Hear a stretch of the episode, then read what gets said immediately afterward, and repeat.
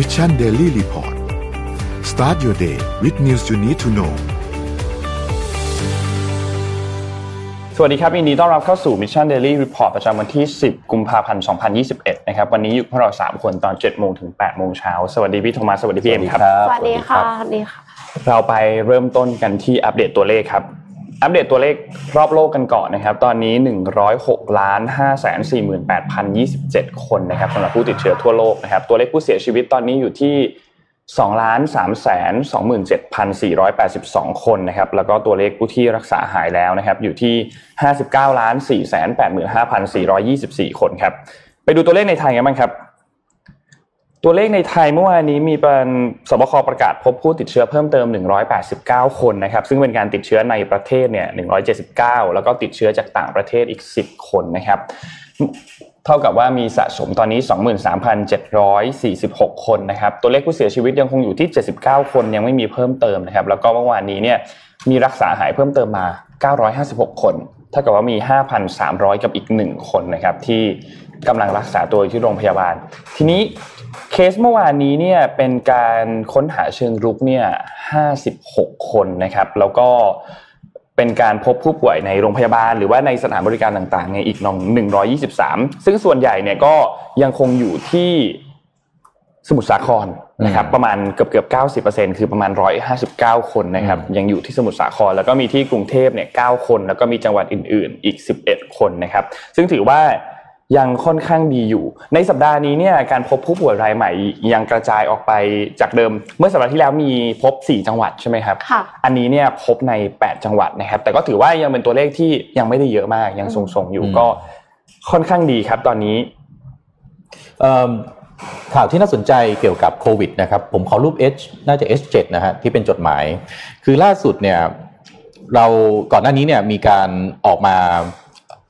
ในแต่ละท้องถิ่นเนี่ยฮะออกมาพูดคุยให้ฟังถึงเรื่องของการที่จะใช้งบประมาณของท้องถิ่นเนี่ยในการจัดหาแล้วก็จัดซื้อวัคซีนเข้ามานะครับค่ะประโยชน์ที่ได้จากการใช้เอ่อให้ท้องถิ่นเนี่ยสามารถที่จะใช้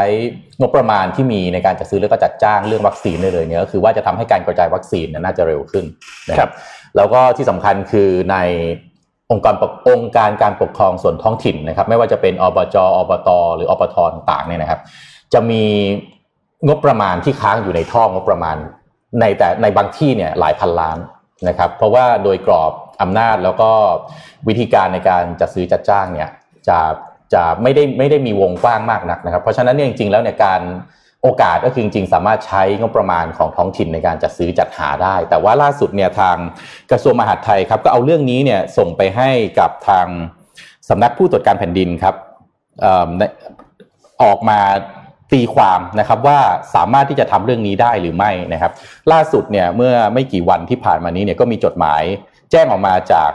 ศูนย์บริหารสถานการณ์โควิด -19 กระทรวงมหาดไทยนะครับ ว่าโดยสำนักงานผู้ตรวจการแผ่นดินเนี่ยได้ตีความแล้วนะครับว่ายังไม่อนุญาตให้ท้องถิ่นเนี่ยสามารถที่จะใช้งบประมาณในการจัดซื้อจัดหาตัววัคซีนแล้วกระจายวัคซีนเองได้นะครับ โดยในช่วงต้นเนี่ย จะให้ภาครัฐเท่านั้นที่จะดำเนินการจัดซื้อแล้วก็บริหารจัดการวัคซีน แล้วก็กระจายวัคซีนตามแผนบริหารจัดการวัคซีนนะครับ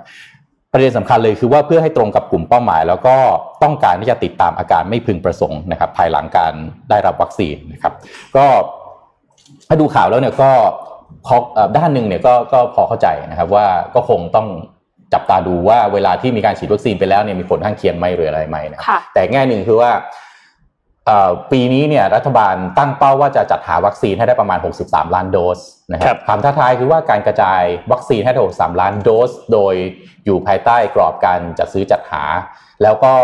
อยู่ที่ศูนย์กลางอย่างเดียวเนี่ยอาจจะเป็นเรื่องที่ค่อนข้างท้าทายว่าจะทำให้การกระจายวัคซีนต่างๆ เนี่ย มันช้าหรือเปล่า มันมันมีประสิทธิภาพมากพอเท่าที่ควรจะเป็นหรือเปล่าเพราะว่าวัคซีนคือความหวังเพียงหนึ่งเดียวค่ะของหลาย ๆ สิ่งหลายๆอย่างไม่ว่าจะเป็นการกระตุ้นเศรษฐกิจนะครับ เรื่องของอ่า เศรษฐกิจแล้วก็สังคมนะครับ ซึ่งทุกๆเรื่องเนี่ยก็ผูกด้วยกันหมด โดยมีตัววัคซีนเนี่ยแหละเป็นจุดศูนย์กลางของทุกๆเรื่องนะคครัรับบโดยเฉพาะอย่างยิ่งถ้าสมมติว่าต้องฉีดวัคซีน 2 โดสอืมแล้วก็ห่างกัน 14ถึงอืม28 วันด้วยนะคะอืมยิ่งมีความท้าทายเพิ่มขึ้นไปอีก คือการจะตามคนกลับมาฉีดโดสที่สองเนี่ยใช่อันเนี้ยสำคัญมาก เพราะว่าถ้าฉีดโดสแรกไปแล้วไม่ได้ฉีดโดสที่สองเนี่ย ท่ากับเสียไปเลยนะครับค่ะเสียเปล่าไปเลย เพราะฉะนั้นเนี่ยเอ็มก็เลยมีวัคซีนมานำเสนอค่ะครับขอภาพ M1 ค่ะ เป็นวัคซีนแบบที่ฉีดโดสเดียวได้ค่ะครับฉีดโดสเดียวแล้วก็มีประสิทธิภาพเกือบ 66%นะคะอืมเมื่อวันจันทร์ปากีสถานประกาศผลการทดลองทางคลินิก แต่ไม่ใช่ของวัคซีนของปากีสถานนะคะครับเป็นวัคซีนโควิด -19 ของ CanSino Biologics ผู้ผลิตวัคซีนสัญชาติจีน สามารถป้องกันโควิด -19 ได้สูงถึง 65.7%นับว่าเป็นวัคซีนตัวที่ 3 ของจีนนะคะ ที่ออกมาเปิดเผยข้อมูลประสิทธิภาพเฉพาะการทดลองขั้นสุดท้ายผลการทดลองในปากีสถานยังแสดงให้เห็นว่าวัคซีน CanSino เนี่ยสามารถป้องกันการเกิดอาการของโรคโควิด -19 คือ ป้องกันอาการรุนแรงได้ 100%ป้องกันอาการปานกลางได้ 74.8%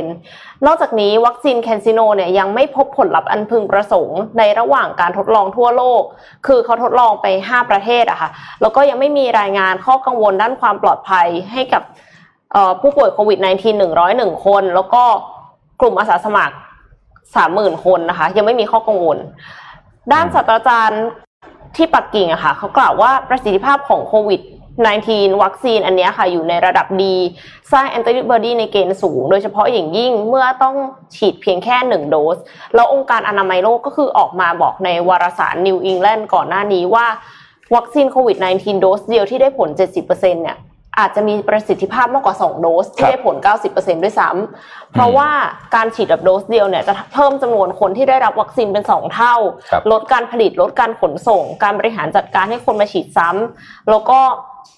นอกจากวัคซีนของแคนซิโนแล้วเนี่ย ยังมีอีกความหวังหนึ่งค่ะสำหรับหนึ่งโดสก็คือของ Johnson Johnson อืมแล้วก็เขามีประสิทธิภาพใกล้เคียงกันเลยประมาณ 66%แต่ว่าเขาวัดประสิทธิภาพเนี่ยคือการลดความรุนแรงของโรคในผู้ป่วยที่มีอาการปานกลางถึงรุนแรงหลังจากฉีดไป 28 วัน ประเด็นมันอยู่ตรงที่ว่าเขาไม่ได้บอกว่าสำหรับคนที่ไม่มีอาการเนี่ย มันจะได้ผลขนาดไหนครับค่ะ แล้วก็ ยังยังไงอะมีหลายผู้พัฒนาก็ยิ่งดีเพราะว่าตอนเนี้ยคือทุกคนคือแย่งวัคซีนกันเต็มที่มากอืมไม่ว่าจะเป็นสหภาพยุโรปที่จำกัดการส่งออกวัคซีนนะคะ แล้วก็สั่งวัคซีนเนี่ยเป็นจำนวนประมาณ 5 เท่าได้มั้งมากกว่าอืมประชากร แคนาดาเองนี่ก็ไม่ธรรมดาครับสั่งหลายเท่าของประชากรเช่นเดียวกันกลายเป็นว่า ประเทศที่ร่ำรวยก็จะได้รับการฉีดวัคซีนล้นเหลือ ในขณะที่ประเทศที่ยากจนเนี่ยเอ็มอ่านข่าวมาข่าวหนึ่งเขาบอกว่ามีประเทศหนึ่งได้อยู่ 25 โดส ครับ 25 ไม่ใช่ 25 ล้านนะ25 โดสอ่าฮะจริง ๆ คือคือแย่งกันแบบเต็มที่มากนะคะ เพราะฉะนั้นก็การที่ มีวัคซีนแคนซิโนออกมาอีกตัวหนึ่งเนี่ยก็เป็นอีกหนึ่งความหวังของประเทศที่อาจจะยังโครงสร้างพื้นฐานไม่ดีขนส่งไม่สะดวก เพราะว่าก็เก็บได้ในตู้เย็นธรรมดา 2-8 องศาเซลเซียสค่ะครับแล้วก็จีนก็กำลังทยอยแจกวัคซีนอยู่นะคะ ตอนนี้เนี่ยก็เริ่มแจกไปแล้วจากที่สัญญาว่าจะแจกให้กับประเทศกำลังพัฒนา 50กว่าประเทศนะคะก็เดินทางถึงลาวและกัมพูชาแล้วด้วยอืมค่ะอืม ไปดูการประท้วงที่เมียนมากันต่อครับ เมื่อวานนี้เนี่ยเป็นวันที่ 4 ติดต่อกันแล้วที่มีการประท้วงเกิดขึ้นที่เมียนมานะครับ เมื่อวานนี้เนี่ยต้องบอกว่ามีเหตุความรุนแรงเกิดขึ้น ด้วยนะครับมีผู้บาดเจ็บเนี่ยสคนนะครับเกิดจากการที่มีการใช้กระสุนยางนะครับสำนักข่าวรอยเตอร์นะครับรายงานว่าเหตุการณ์การประท้วงต่อต้านรัฐประหารเนี่ยได้มี 2 อย่างเกิดขึ้นก็คือมีการยิงปืนขึ้นฟ้าโดยเจ้าเจ้าหน้าที่ตำรวจนะครับเพื่อที่จะต้องการควบคุมสถานการณ์นะครับแล้วก็ใช้กระสุนยางกับทางด้านของผู้ประท้วง อย่างที่นนท์ได้บอกไปเมื่อวานนี้ครับว่าตอนนี้เนี่ยที่เมียนมาในหลาย ๆ เมืองที่มีการประท้วงเกิดขึ้นเนี่ย มีการเคอร์ฟิวแล้วนะครับก็คือเคอร์ฟิวตอน2ทุ่มถึงตีสี่นะครับอย่างที่เมื่อวานนี้เนี่ยมีเหตุอันหนึงก็คือมีผู้เสียชีวิตเกิดขึ้นครับผู้เสียชีวิตเป็นผู้ประท้วงนะครับ ซึ่งถูกยิงโดยเจ้าหน้าที่ตำรวจนะครับ ซึ่งก็มีผู้เสียชีวิตทั้งหมดหนึ่งคนนะครับ เมื่อวานนี้ที่เกิดเหตุเมื่อวาน ก็ทำให้สถานการณ์ตอนนี้อาจจะยกระดับความรุนแรงขึ้นมาหรือเปล่า ตอนนี้เราก็ต้องติดตามสถานการณ์ต่อไปสำหรับที่ เมียนมานะครับ เพราะว่าตอนนี้เมียนมาเนี่ยต้องบอกว่าพยายามที่จะควบคุมสถานการณ์ให้ดีที่สุด แม้ว่าจะมีการประกาศกฎอัยการศึกในหลาย ๆ พื้นที่คือประกาศไม่ให้มีการชุมนุมในพื้นที่บริเวณนั้น แล้วก็ในช่วงเวลาเคอร์ฟิวก็ห้ามชุมนุมไปแล้วเนี่ยแต่ก็คนก็ยังออกมาชุมนุมกันค่อนข้างเยอะอยู่นะครับ ซึ่งแน่นอนว่าทางด้านฝั่งของรัฐบาลทหารชุดนี้เนี่ยอืมในพลมินออกหลายเนี่ยนะครับ ก็ออกมาบอกว่าเขาเขาสัญญา ว่าจะจัดให้มีการเลือกตั้งใหม่ทันที โดยที่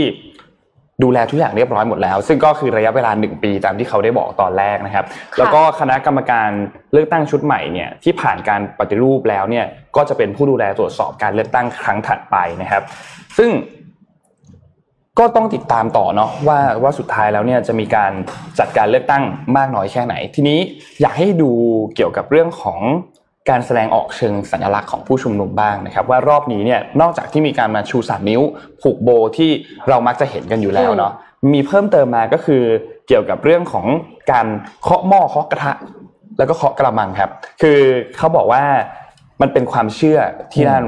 ว่าถ้าการเคาะสิ่งของพวกนี้มันเป็นการเหมือนแบบไล่สิ่งชั่วร้ายออกไปอ๋อก็เลยเป็นการแสดงออกเชิงเชิงสัญลักษณ์ในการที่จะต้องการขับไล่คณะรัฐประหารไม่ให้การรัฐประหารครั้งนี้เนี่ยทำสำเร็จ ไม่ใช่คอนเสิร์ตอะไรอย่างไม่เงี้ยไม่ใช่คอนเสิร์ตไม่ใช่คอนเสิร์ตครับไม่ใช่คอนเสิร์ตครับก็อย่างใช้ที่บแทอกนครับเครื่องดนตรีไงไม่ถ้าเป็นคอนเสิร์ตต้องมีเพลงด้วยเขามีเพลงยังไงยังยังยังไม่มีพี่เพโทลงคมัรัสบยังจะไม่เสมีนอตัวเหรอคะยังไม่มีเพลงยังไม่มีเพลงครับไม่บางประเทศต้องมีเพลงไงอ๋อใช่ครับอ๋อประเทศไหนนะครับอ๋อไปต่ออย่าอย่าอย่าอย่าพาเข้ามาครับโทษทีครับครับ อ่า ไหนๆอยู่ที่ข่าวประเทศเอ่อไม่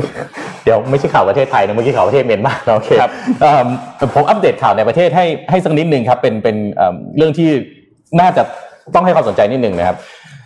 เอิ่มสายการบินในประเทศครับค่ะที่เจอที่เจอเรารู้ดีว่าสายการบินเนี่ยคือหนึ่งในอุตสาหกรรมหนึ่งใน sector ที่น่าจะเจอผลกระทบหนักจากที่สุดโควิด -19 หนันะครับมจากจากปัญหาของการแพร่ระบาดของโควิด -19 นะครับ แล้วเราก็ได้ยินข่าวเรื่องของการที่ทางสายการบิน นะครับในประเทศไทยเนี่ยรวมตัวกันเพื่อที่จะไปขอความช่วยเหลือจากรัฐบาลค่ะนะครับในการที่จะอาจจะช่วยเหลือมาเป็นมาตรการอะไรต่างๆเองก็ตาม แล้วเราก็ได้ยินข่าวเรื่องของ Vietjetนะครับที่เอ่อเราเอาพูดบ่อยๆในรายการนี้นะครับว่ารัฐบาลช่วยอะไรอย่างไรนะครับ ก็ล่าสุดนะฮะก็อัปเดตนะครับ เรื่องของการขอยื่นเพื่อให้รัฐบาลเนี่ยปล่อยกู้ soft loan นะครับให้กับอ่าอะไร airline ทั้งหลายในประเทศเนี่ยนะครับ ล่าสุดครับคลังก็ออกอกระทรวงการคลังก็ออกมาให้ข่าวนะครับว่ายังไม่ได้เคาะนะฮะการปล่อยกู้ soft loan เพื่อที่จะให้เป็นการเป็นมาตรการที่จะช่วยธุรกิจสายการบินนะครับ ซึ่งปัจจุบันนี้เนี่ยทางคุณอาคมเติมพิยาภัยศิษย์รัฐมนตรีว่าการกระทรวงการคลังคนปัจจุบันนก็เปิดเผยว่าตอนนี้ยังไม่ได้รับรายงานจากธนาคารเพื่อการส่งออกและนำเข้าแห่งประเทศไทย หรือ Exim Bank นะครับซึ่งเป็นหน่วยงานหลักนะครับที่จะ พิจารณาในเรื่องของการปล่อยกู้ในเรื่องนี้นะครับเกี่ยวกับความคืบหน้าในการพิจารณาปล่อยกู้ซอฟท์โลนเพื่อช่วยเหลือธุรกิจสายการบินนะครับเพราะฉะนั้นพอนักข่าวไปถามเนี่ยก็ท่านก็เลยบอกว่าตอนนี้ยังตอบอะไรไม่ได้จริงๆเพราะว่าต้องรอดูรายละเอียดก่อน แล้วก็จะมีการนัดหมายหารือกันเร็วๆนี้อืมอ่าจริง ๆ ผมเรียนตรงๆเลยนะ ผมอ่านแล้วผมว่าเอ๊ะมันนานมากแล้วนะครับมันนานมากแล้ว แล้วก็การนัดหมายหารือเนี่ยจริงๆควรจะน่าจะต้องมีมาก่อนหน้านี้เกิดขึ้นตั้งนานแล้แล้ววค่ะนะครับ มันมันมัน เกรงว่าเดี๋ยวจะช้าเกินไปนะครับ แต่ว่าอีกอีกแง่หนึ่งก็อาจจะมีเรื่องของการบินไทยเข้ามาด้วยนะครับ ที่ต้องไปยื่นแผนฟื้นฟูเพราะฉะนั้นเนี่ยในมิติของธุรกิจสายการบินในประเทศเราเนี่ยมีอยู่สองมิติ มิติที่หนึ่งคือรัฐวิสาหกิจคือการบินไทยอืมที่ยื่นขอเอ่อยื่นแผนฟื้นฟูนะครับ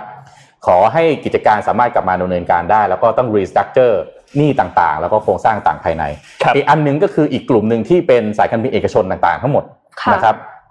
ที่เจอผลกระทบหนักหนาสาหัสอย่างรุนแรงนะครับ แล้วก็ต้องได้รับการช่วยเหลือแบบพิเศษ ไม่ว่าจะเป็นวงเงินกู้ซอฟท์โลน เป็นลดค่าเอ่อธรรมเนียมหรืออะไรต่างๆนะครับครับ แต่ก็นี่ก็พออ่านข่าวนี้แล้วก็ค่อนข้างน่าเป็นห่วงนะครับ ใครที่อยู่ในธุรกิจสายการบินอาจจะช่วยคอมเมนต์มานิดหนึ่งนะครับว่าปัจจุบันแล้วเนี่ยมีมาตรการอะไรที่ออกมาช่วยหรือยังนะครับอืมผมโทรไปถามเพื่อนผมที่เป็นเอ่อนักบินนะครับ แล้วก็เป็นผู้บริหารอยู่ในสายการบินเขาบอกว่า ตอนนี้ก็ยังไม่ได้รับการ ไม่มีมาตรการอะไรที่ออกมาอาชัดเจนยังไม่มีเลยยังต้องช่วยเหลือตัวเองอยู่ อ๋ออย่างเต็มที่ค่ะแต่ก็อีกส่วนหนึ่งก็เข้าใจรัฐบาลว่าอืมถ้าสมมุติว่างบประมาณมันมีก้อนเดียวมีจำกัดใช่ก็ต้องไปช่วยสายการบินเอาแล้วธุรกิจเซกเตอร์อื่นล่ะใช่มันก็เป็นหยิกเล็บเจ็บเนื้อนะครับค่ะช่วยอันหนึงแล้วอีกอันหนึงล่ะจะมีเหมือนปัญหสายการหอเปล่บินมันเป็นธุรกิจของคนรวยอะแต่ว่า SME รากหญ้าเนี่ยได้รับผลกระทบหนักหนาสาหัสแล้วคืออมมันไม่ได้ได้รับผลกระทบเฉพาะธุรกิจเขาแต่ว่าครับชีวิตเขาเลยอย่างเงี้ยค่ะอืมมันครับก็พูดลำบากเหมือนกัมันนก็มองสองด้านนะครับผมต่อให้อีกข่าวหนึ่งนะครับ แผนฟื้นฟูการบินไทยนะครับ ก่อนหน้านี้โอ้ผมนี่น่าสนใจเคยเอามาอัปเดตบ่อย ๆ นะครับว่าครั้งที่หนึ่งนะครับจะต้องยื่นภายในวันที่ 2 มกราคมที่ผ่านมาครับยื่นไม่ได้ก็มีการคณะกรรมการที่ดูแลเรื่องของการจะต้องจัดทำแผนฟื้นฟู โดยมี m c k เคนซี่มาเป็นที่ปรึกษาให้เนี่ยนะครับ ก็ เลยยื่นแจ้งต่อครมว่าจำเป็นที่จะต้องขอเลื่อนนะเพราะว่าทำไม่ทันนะครับ โดยปัญหาที่ทำให้แผนเนี่ยมันทำไม่ทันก็คือว่าอย่างที่ 1 มีความเห็นไม่ตรงกันในคณะกรรมการเองนะครับหัวข้ออย่างเช่นมี FA หรือไม่ FA คือมีที่ปรึกษาทางการเงิน หรือไม่ต้องมีดีนะครับ แล้วจะจ้างใครมาเป็นดีค่าใช้จ่ายเท่าไหร่เอาอยัางไงดีนะครับ อันนี้ก็เคยมาคุยวันที่มีพี่ปิ๊กกับคุณแท็บมานะครับ ครั้งที่สองนะครับศาลศาลปกครองเนี่ยบอกว่าโดยขั้นตอนเลยเนี่ยจะให้ยืดยืดได้ไม่เกิน 2 ครั้งนะครับคือจะเลื่อนเนี่ยได้แต่ได้ไม่เกิน 2 ครั้ง ครั้งที่ 1 ใช้โคต้าไปแล้ว คือ 2 มกราเลื่อนต้องขอเลื่อนไปนะครับ ครั้งที่ 2 จะต้องขอยื่นให้ทันภายใน 2 มีนาคมนี้ ซึ่งแปลว่าอีกไม่กี่วันเองนะครับแล้วแผนของการบินไทยเนี่ยไม่ใช่แผนหลักไม่กี่สิบล้านนะฮะเป็นแผนระดับหมื่นล้านนะครับก็ล่าสุดนะครับ ทางสำนักงานคณะกรรมการนโยบายและวิสาหกิจหรือสครนะฮะในฐานะกรรมการแล้วก็เลขานุการ คณะกรรมการติดตามการดำเนินงานการแก้ไขปัญหา บริษัทการบินไทยจำกัดมหาชนเนี่ยเปิดเผยเมื่อวานนี้นะครับว่าได้มีการเชิญประชุมผู้ทำแผนฟื้นฟูการบินไทยนะครับ แล้วก็สคร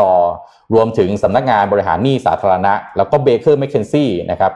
ที่ปรึกษาคุณผู้การบินไทย แล้วก็บริษัทหลักทรัพย์พัทระนะครับที่เชิญมาเป็นที่ปรึกษาทางการเงิน สุดท้ายได้พัทระเป็นที่ปรึกษาทางการเงินนะฮะว่าเพื่อติดตามการความคืบหน้าแผนฟื้นฟูนี้นะครับ ล่าสุดนะครับก็ให้ความมั่นใจแล้วครับว่า 2 มีนานี้มั่นใจว่ายื่นทันมั่นใจว่ายื่นทันนะครับ ส่วนการเพิ่มทุนด้วยสินเชื่อดอกเบี้ยต่ำหรือซอฟท์โลนเนี่ยขณะนี้เนี่ยยังไม่ยังหาแหล่งเงินทุนไม่ได้ครับนะครับ แล้วก็กำลังเจรจากับสถาบันการเงินหลาย ๆ แห่งนะครับ คาดว่าในวันที่ 2 มีนาคมนี้เนี่ยจะยื่นแผนฟื้นฟูต่อสารล้มละลายกลางได้นะครับ แต่จะต้องหารือกับเจ้าหนี้ผู้ถือหุ้นแล้วก็ผู้ที่เกี่ยวข้องทั้งหมดก่อนนะครับ แล้วก็ตามตามข่าวที่ล่าสุดเนี่ยมีข่าวเรื่องของการลดคนออกมาอีกของการบินไทยนะครับ ทางผู้ให้สัมภาษณ์นะฮะทางตัวแทนก็บอกว่าก็ไม่ปฏิเสธนะครับว่ามันมีเรื่องนี้จริง ๆ นะครับ เพราะว่าจำเป็นมันถือว่าเป็นส่วนหนึ่งของแผน การฟื้นฟูกิจการนะครับ ก็จริงๆ แล้วก็อ่านแล้วก็ยังเป็นห่วงอยู่นิดๆนะครับ เพราะว่าบอกว่าวันที่ 2 มีนาเนี่ยจะยื่นทันนะครับ แต่ว่ายังต้องหายังต้องคุยกับเจ้าหนี้คุยกับผู้ถือหุ้นนะครับ แล้วก็ผู้เกี่ยวข้องทั้งหมดนอกรอบก่อน ในขณะเดียวกันจะต้องพยายามจัดหาแหล่งเงินทุนเรื่องของซอฟท์โลนในเรื่องของการเพิ่มทุนอีกนะครับคือแผนเนี่ยคงจะไม่มีทางสมบูรณ์ได้ ถ้าไม่ได้คุยกับผู้มีส่วน ได้เสียทั้งหมดให้ให้ได้รับการอนุมัติแล้วก็เห็นชอบก่อนในขณะเดียวกันเนี่ยปัญหาของการบินไทยก็คือเรื่องของสภาพคล่องนะครับ ถ้ายังหาแหล่งเงินทุนที่จะช่วยจัดการเรื่องสภาพคล่องไม่ได้เนี่ยก็น่ากังวลเหมือนกันว่าแผนจะมีความ feasible ในตัวของมันเอง มากน้อยแค่ไหนแต่เราก็ขอให้กำลังใจนะครับก็เพราะว่าการบินไทยก็เป็นสายการบินแห่งชาติ เป็น feeder นะครับเป็นคนที่สุดท้ายจะจัดหานักท่องเที่ยว ซึ่งก็คือลูกค้านั่นแหละเข้ามา feed ให้กับภาคส่วนต่างๆ ในประเทศนะครับก็เดี๋ยวเรื่องนี้คงต้องผมคิดว่าเรื่องนี้สำทุกสำนักข่าวนะฮะจับตาดูทุกอาทิตย์แน่นอนนะครับว่าความคืบหน้าในการจัดทำแผนต่างๆ นี่จะเป็นอย่างไร แล้วคงเอามาอัปเดตให้เรื่อยๆ ใน Mission Daily Report เป็นกำลังใจให้การบินไทยแล้วก็เป็นกำลังใจให้ FA ด้วยนะคะ คิดว่า FA เนี่ยไม่น่าจะได้นอนนะคะจนถึง 10 มีนาคม จริงครับนนพามาเรื่องนี้ดีกว่าครับ เรื่องเกี่ยวกับเรื่องของการ impeachment โดนัลด์ทรัมป์อย่างที่สัญญาว่าเมื่อวานจะเล่าให้ฟังเนาะทีนี้เรื่องราวเรื่องนี้เนี่ยมันเริ่มต้นเนี่ยนะครับคือจากเหตุการณ์ม็อบเมื่อวันที่ 6 มกราคมที่ผ่านมา ที่มีการบุกเข้าไปที่ Capitol Hill ถูกต้องครับ ตรงเหตุการณ์ตรงนั้นเนี่ยมันเป็นเหตุการณ์จราจรซึ่งประวัติไม่เคยเกิดขึ้น แล้วก็จะถูกบันทึกลงไปในประวัติศาสตร์แล้วก็ มีความรุนแรงเกิดขึ้นเนาะอย่างที่เราทราบกันนะครับ ทีนี้เนี่ยเหตุการณ์อันนั้นเนี่ยมันก็เลยนำไปสู่การฟ้องร้องเกี่ยวกับเรื่องของการจะยื่นถอดถอนโดนัลด์ทรัมป์อีกครั้งหนึ่ง ทีนี้มันมีโปรเซสที่ค่อนข้างที่จะมีความมึนงงนิดหน่อย เพราะว่ามันมีหลายขั้นตอนมากใช่ไหมครับสำนักข่าว The New York Times ครับเขาทำไมโครไซต์ขึ้นมาอันหนึ่งเลย คือเรื่อง impeachment อ่าเรื่อง impeachment เลย คือระบุมาให้เลยเป็นตารางมาเลยว่าไทม์ไลน์มันจะเป็นแบบนี้แบบนี้แบบนี้มีการโหวต ถ้าโหวตเสียงมาแบบนี้เป็นยังไง แบบนี้เป็นยังไง เดี๋ยวมาเล่าให้ฟังครับ เดี๋ยวขอภาพขึ้นมาครับ ภาพแรกครับ ภาพแรกตัวหนังสืออาจจะเล็กนิดนึงนะครับเดี๋ยวเราค่อยๆเล่าให้ฟัง ด้านบนเนี่ยมันคือวันที่ 6 มกราคมที่ผ่านมานะครับ ก็คือเหตุการณ์ที่มีม็อบเกิดขึ้นในวันนั้นใช่ไหมครับพอหลังจากนั้นแล้วเนี่ยทางด้านวันที่ 11 ครับวันที่ 11 มกราเนี่ย House หรือว่าสสเนี่ยก็ทำการยื่นตัวอาร์ติเคิลขึ้นมาอันหนึ่งต้องการที่จะทำการ impeachment Donald Trump เป็นครั้งที่2ในสมัย แรกของโดนัลด์ทรัมป์เนี่ยนะครับซึ่งไม่เคยเกิดขึ้นนะกับการที่ประธานาธิบดีโดน impeachment ถึงสองครั้งนะครับ แน่นอนว่ายังไม่เคยมีประธานาธิบดีคนไหนถูก impeachment สำเร็จมาก่อน มีแต่เคยถูกยื่น impeachment มานะครับโดนัลด์ทรัมป์เป็นคนแรกนะครับที่ถูกยื่น impeachment ถึงสองครั้ง ทีนี้ก็ถูกยื่นในข้อหาเนี่ยแหละครับว่าทำการเหมือนกับเขาเรียกว่าอะไรอะทำให้เกิดม็อบอะแบบยุยงให้เกิดม็อบนะครับ ซึ่ง หลังจากนั้นแล้วเนี่ยทางด้านวันในวันที่ 13 ครับ House เนี่ยก็เลยมีการโหวตครับว่าจะทำการ impeachment โดนัลด์ทรัมป์ไหมการโหวตในครั้งนี้เนี่ยอย่างที่ทุกคนทราบอยู่แล้วว่าเสียงของ House เนี่ยมันค่อนข้างที่จะครองโดยเดโมแครตเสียงข้างมากเนี่ยนะครับทำให้การโหวตครั้งนี้ก็เรียบร้อยไป แต่ที่น่าสนใจคือมีฝั่งริพับลิกันถึง 10 คน นะครับที่ทำการโหวตเห็นด้วยด้วย ก็คือ impeach อ่าให้ impeach Donald Trump นะครับทำให้กระบวนการอันนี้เนี่ยมันก็เลยถูกส่งต่อจากทางด้าน House เนี่ยไปที่ Senate ครับภาพตัดไปครับ กระบวนการหลังจากนั้นเนี่ยมันก็ไปวันที่ 20 ก่อน วันที่ 20 คือวันที่โจไบเดนเข้ารับพิธีสาบานตนใช่ไหมครับเท่ากับว่าโดนัลด์ทรัมป์หมดอำนาจในการเป็นประธานาธิบดีลงจากตำแหน่งเรียบร้อยแล้วโจไบเดนขึ้นมาแทน แต่กระบวนการ impeachment ยังไม่จบครับ เพราะว่าในวันที่ 25 มกราคมเนี่ยมันก็จะถูกส่งเรื่องต่อไปที่เซเนตหรือว่าที่สวนะครับเรื่องถูกส่งไปที่สวโดยจะมี House Manager ทั้งหมด 9 คนนะครับก็คือ 9 คนนี้ที่ขึ้นชื่ออยู่ตรงนี้นะครับ โดยทั้ง 9 คนนี้เนี่ยจะเป็นเหมือนฝั่งของโจทย์ ในการที่จะยื่นเรื่องไปหาสว เพื่อที่จะทำการพิจารณานะครับ ต่อมาในวันที่ 26 ครับ ทางด้าน การ trial ที่สวคือด้านล่างเนี่ยนะครับเขาก็จะทำการเตรียมกันแล้วคือสมาชิกเซเนตทั้ง 100 คนเนี่ยนะครับก็เตรียมที่จะเข้ามาเพื่อที่จะพิจารณานะครับ แต่ว่าก่อนที่จะไปถึงขั้นตอนนั้นเนี่ยจะมีการโหวตก่อนหนึ่งครั้งครับโหวตหนึ่งครั้งครั้งนี้เนี่ยคือโหวตว่าจะปัดเรื่องนี้ตกไปเลยไหมคือไม่เอาไปพิจารณานะครับ โดยเสียงในการโหวตอันนี้เนี่ยคือด้านล่างครับไปภาพถัดไปครับ อ่าภาพนี้ครับการโหวตในรอบนี้เนี่ยคือจะเอาเรื่องนี้ไปต่อ หรือว่าเรื่องนี้ปัดตกไปเลยนะครับ โดยจะต้องใช้เสียงกึ่งหนึ่งก็คืออย่างน้อยครึ่งหนึ่งนะครับ ซึ่งอย่างที่ทุกคนรู้แล้วว่าการลงคะแนนครั้งล่าสุดที่มีการเลือกสวกันเนี่ย เสียงมันเป็น 50-50 เนาะ เพราะฉะนั้นถ้าเสียงมันโหวตปัน50-50 แล้วเนี่ย เสียงสุดท้ายคือคามาลาแฮร์ริสที่จะทำการตัดสินว่าเรื่องนี้จะตัดสินแบบไหนนะครับ แต่ในการโหวตครั้งนี้ปรากฏว่าผลโหวตออกมา 55 ต่อ 45 ครับ ก็คือมีฝั่งพรรคริพับลิกันเนี่ยห้าคนที่โหวตต้องการให้เรื่องของการ impeachment เนี่ยผ่านเข้าไปพิจารณาใน สว หลังจากนั้นครับพอผ่านเข้าไปพิจารณาในสวนะครับวันที่ 31ครับโดนัลด์ทรัมป์เนี่ยก็ต้องมีการประกาศครับว่าอะเขาจะมีทนายฝั่งที่เป็น defense team เนี่ยเป็นใครบ้าง ก็ประกาศชื่อมา 2 คนคือดาวิดชอนถ้าอ่านชื่อผิดขออภัยนะครับแล้วก็คุณบรูซแคสเตอร์จูเนียนะครับสองคนนี้ก็จะเป็นคนที่เหมือนกับเป็นเป็นทีมที่เข้าไปดีเฟนต์โดนัลด์ทรัมป์ในการพิจารณา ในวุฒิสภานะครับซึ่งหลังจากนั้นเนี่ยโดนัลด์ทรัมป์ก็จะได้ตัวเหมือนกับว่าเป็นหมายสารอะเป็นหมายเรียกให้เข้าไปรับฟังหรือว่าให้เข้าให้ส่งทีมเข้าไปเพื่อที่จะทำการรับฟังเกี่ยวกับเรื่องของการพิจารณา impeachment นะครับโดนัลด์ทรัมป์ก็ไม่มีไม่ไม่ได้มีอำนาจแล้วเนาะพอถูกลงมาจากตำแหน่งเรียบร้อยแล้วนะครับ ก็ต้องถูกเรียกเข้าไปเพื่อที่จะทำการถูก impeachment นะครับ ทีนี้ตอนนี้เราอยู่ตรงนี้ครับ วันที่ 9 ครับเลื่อนลงมาเลยฮะ วันที่ 9 ครับ ด้านล่างสุดครับ คือเซเนตเนี่ยกำลังเริ่มที่จะทำการพิจารณา ก็คือเมื่อวานนี้เริ่มพิจารณาไปแล้วนะครับ การพิจารณารอบนี้เนี่ยก็จะเปิดโอกาสให้ทั้งสองฝั่งเลย คือทั้งฝั่งของโจทย์ก็คือคนที่มายื่นเรื่อง แล้วก็ฝั่งของ defense team เนี่ยทำการ พิจารณากันในหัวข้อต่างๆ ซึ่งแน่นอนว่าด้านของสวเนี่ยก็จะมีคำถามอยู่แล้ว ว่าเขาก็จะถามคำถามไปว่ามีความผิดแบบนั้นแบบนี้แล้วก็พิจารณากันในทั้ง 100 คนตรงนั้นนะครับ ทีนี้สวทุกคนเนี่ยมีสิทธิ์ที่จะออกมาเปิดโหวตก็คือโหวต to dismiss คือต้องการโหวตเพื่อที่จะให้เดี๋ยวภาพถัดไปเลยครับโหวตเพื่อที่จะให้ยกเลิกการ impeachment รอบนี้ไป สามารถโหวตได้หนึ่งรอบก็คือ ถ้าหากว่า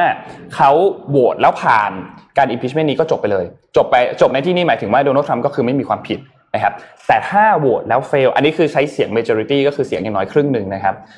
ถ้าโหวตแล้ว fail เรื่องนี้ก็จะถูกส่งต่อไปที่ examination of evidence ก็คือทำการสอบสวนหลักฐานละว่ามีหลักฐานอะไรไหมที่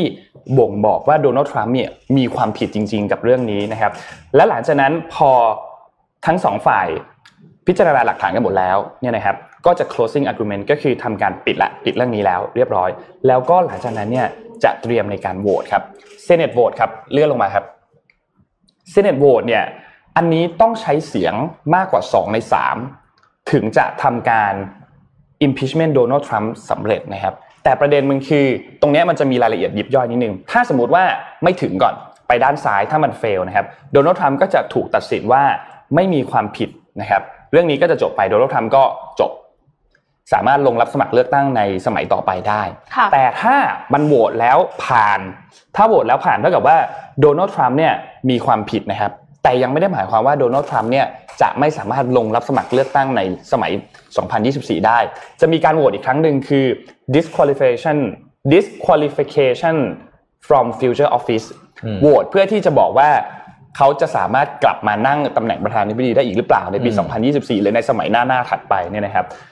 รอบนี้เนี่ยโหวตโดยใช้เสียงแค่ครึ่งหนึ่งเท่านั้น ไม่ได้ใช้เสียง 2 ใน 3 เพราะฉะนั้นถ้ามันผ่านข้างบนมาได้ อันนี้ก็ไม่น่าจะมีปัญหาสามารถผ่านได้เช่นเดียวกัน นั่นเป็นเหตุผลว่าทำไมถ้าหากว่าโดนัลด์ทรัมป์ถูก impeachment สำเร็จโดยวุฒิสมาชิก เขาก็ค่อนข้างมีสิทธิ์สูงมาก ที่จะไม่สามารถลงรับสมัครเลือกตั้ง ในสมัยถัดไปได้นะครับ เพราะฉะนั้นตอนนี้เราอยู่ในขั้นตอนการพิจารณากันอยู่นะครับ ยังไม่ถึงขั้นตอนการโหวตเดี๋ยวถ้ามีเรื่องราวอะไรที่มันเป็นคำถามที่น่าสนใจเดี๋ยวจะค่อยๆหยิบมาเล่าให้ฟังกันเรื่อยๆนะครับ แต่นี่ก็เป็นน่าจะให้ทุกคนเห็นภาพมากขึ้นเนาะว่ากระบวนการการ impeachment ของโดนัลด์ทรัมป์ในรอบที่สองเนี่ยมันเป็นยังไงบ้างค่ะนะครับก็ค่อนข้างซับซ้อนเหมือนกันแล้วซัก็บซ้อนเหมือนกันใช้เวลาคือเหมือนกับ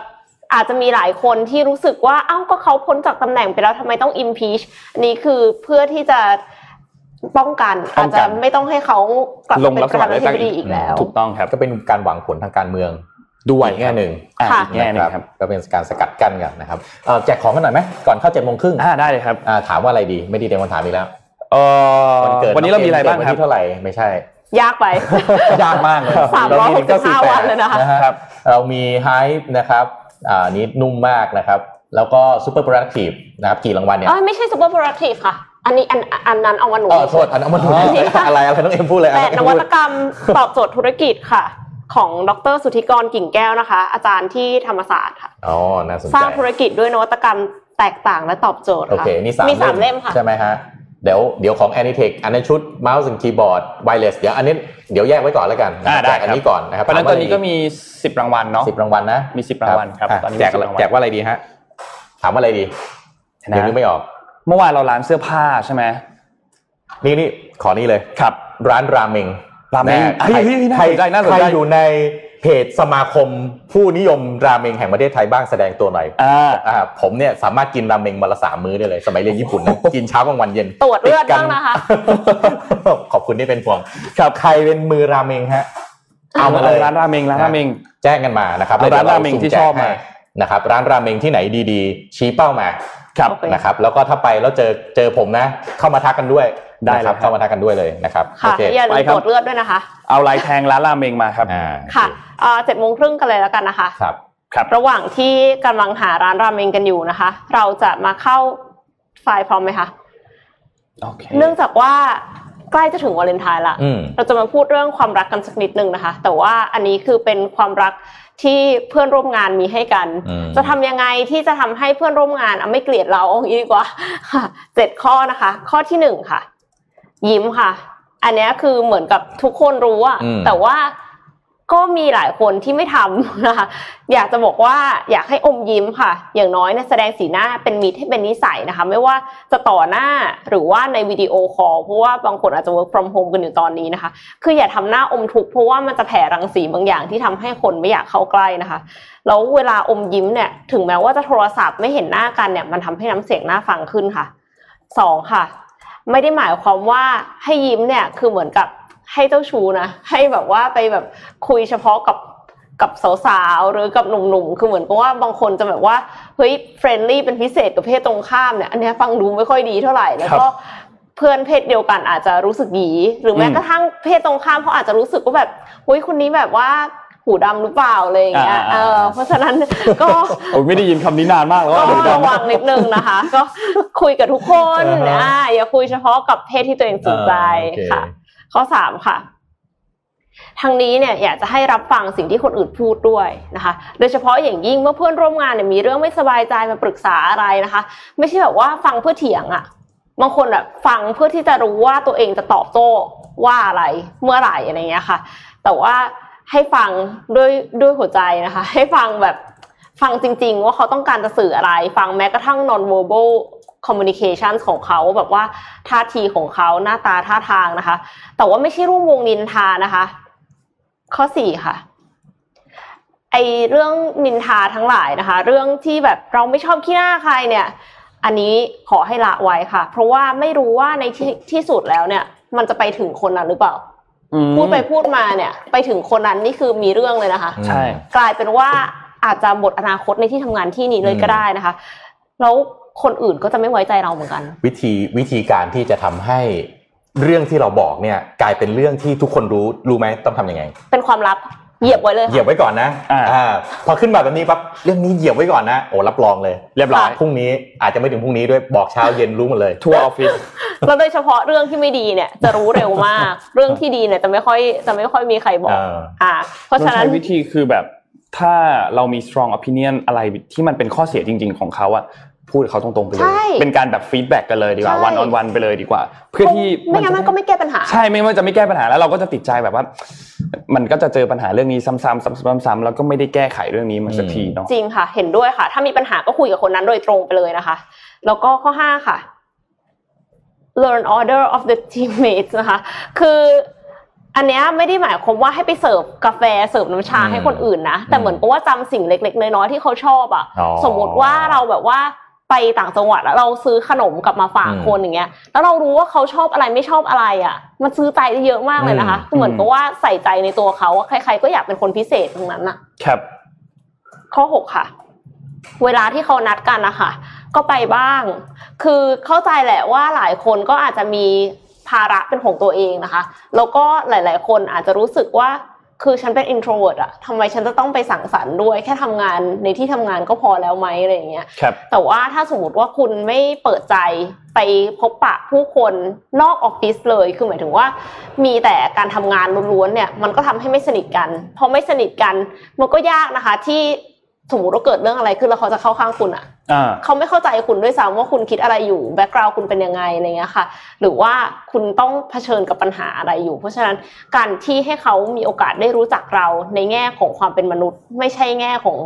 การเป็นคนทำงานที่นี่เท่านั้นเนี่ย มันก็ช่วยได้เยอะมากค่ะ แต่ว่าทั้งนี้ทั้งนั้นนะคะ ไม่ได้บอกว่าให้ฝืนนะคะ หมายความว่า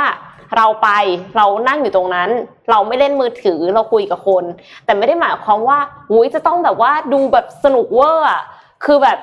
ลุกขึ้นมาเต้นบนบนโต๊ะหรือว่าอ่าๆแบบว่าร้องเพลงไม่ต้องขนาดนั้นแบบไม่ต้องขนาดนั้นโวยวายมากหรืออะไรอย่างเงี้ย ไม่ใช่สิ่งที่ถ้ามันไม่ใช่ตัวเราอะอย่าฝืนครับคืออย่าไปพยายามทำในสิ่งที่มันไม่ใช่เราแล้ว คิดว่าคนอื่นเขาจะไม่รู้ว่าเขารู้อ่าใช่อ่าเขารู้อยู่แล้ว เขารู้ด้วย มันไม่เป็นธรรมชาติด้วยนะคะ มันดู fake นะคะ แล้ว เราเองเนี่ยเราก็ไม่ชอบตัวเอง เราก็จะไม่มีความสุข เพราะฉะนั้นก็อยากจะให้เป็นตัวของตัวเอง ในเวอร์ชั่นที่ตัวเราเองก็อยากอยู่ด้วยค่ะ คือบางคนบอกว่าเป็นตัวของตัวเองก็นี่ไงแล้วมาบอกให้ยิ้มอืมจริงๆแล้วก็คือเป็นคนที่แบบชอบหน้าบึ้ง resting bitch face อะไรอย่างเงี้ย แต่ว่าอันเนี้ยคืออยากจะให้เป็นตัวของตัวเองในเวอร์ชั่นที่ตัวเราเองเนี่ย เห็นคนแบบเนี้ยแล้วครัเราบอยากอยู่ด้วยหรือเปล่า ก็ประมาณนั้นค่ะอ่าเป็นเจ็ดข้อสั้น ๆ ค่ะ อืมข้อนี้พี่ขอเสริมนิดนึงได้ไหมคือเรื่องของการ culture ของการสื่อสารในออฟฟิศเนี่ยครับอย่างที่บริษัทผมเนี่ยที่ Anitech เนี่ยครับเอ่อผมมี culture ในการสื่อสารแบบตรงไปตรงมา คืออย่างที่บอกอะเวลามี strong opinion กับเรื่องอะไรบางเรื่องเนี่ยนะ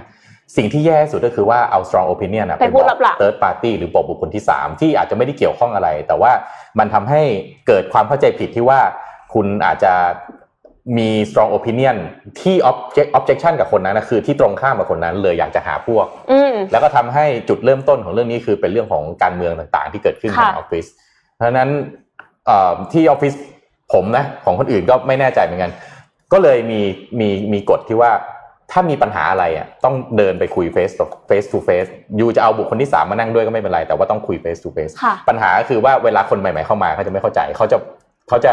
รู้สึกไม่ว่ากล้าแรงยังไม่กล้าจะรู้สึกว่าแรง แต่ว่าเอ่อผมก็พิสูจน์มาแล้วนะไอการคุยแบบ face to face ตรงแต่สุภาพเนี่ยตรงและไม่หยาบคายเนี่ย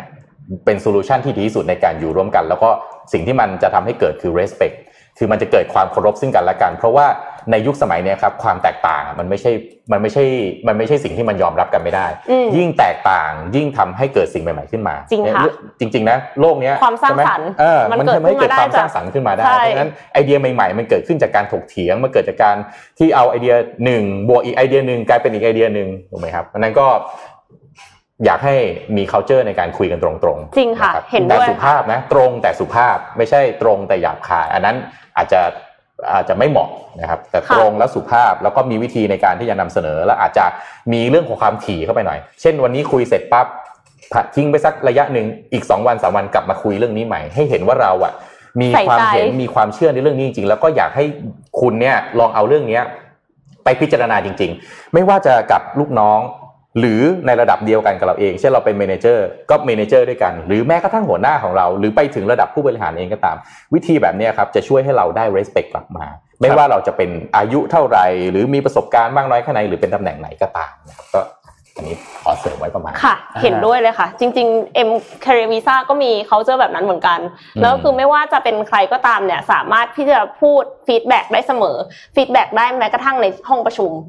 คือคือเหมือนแบบอย่าง Netflix อย่างเงี้ยที่เขาครับบอกว่าสามารถที่จะ feedback ลบอะได้ในห้องประชุมเลยนะ แต่ว่า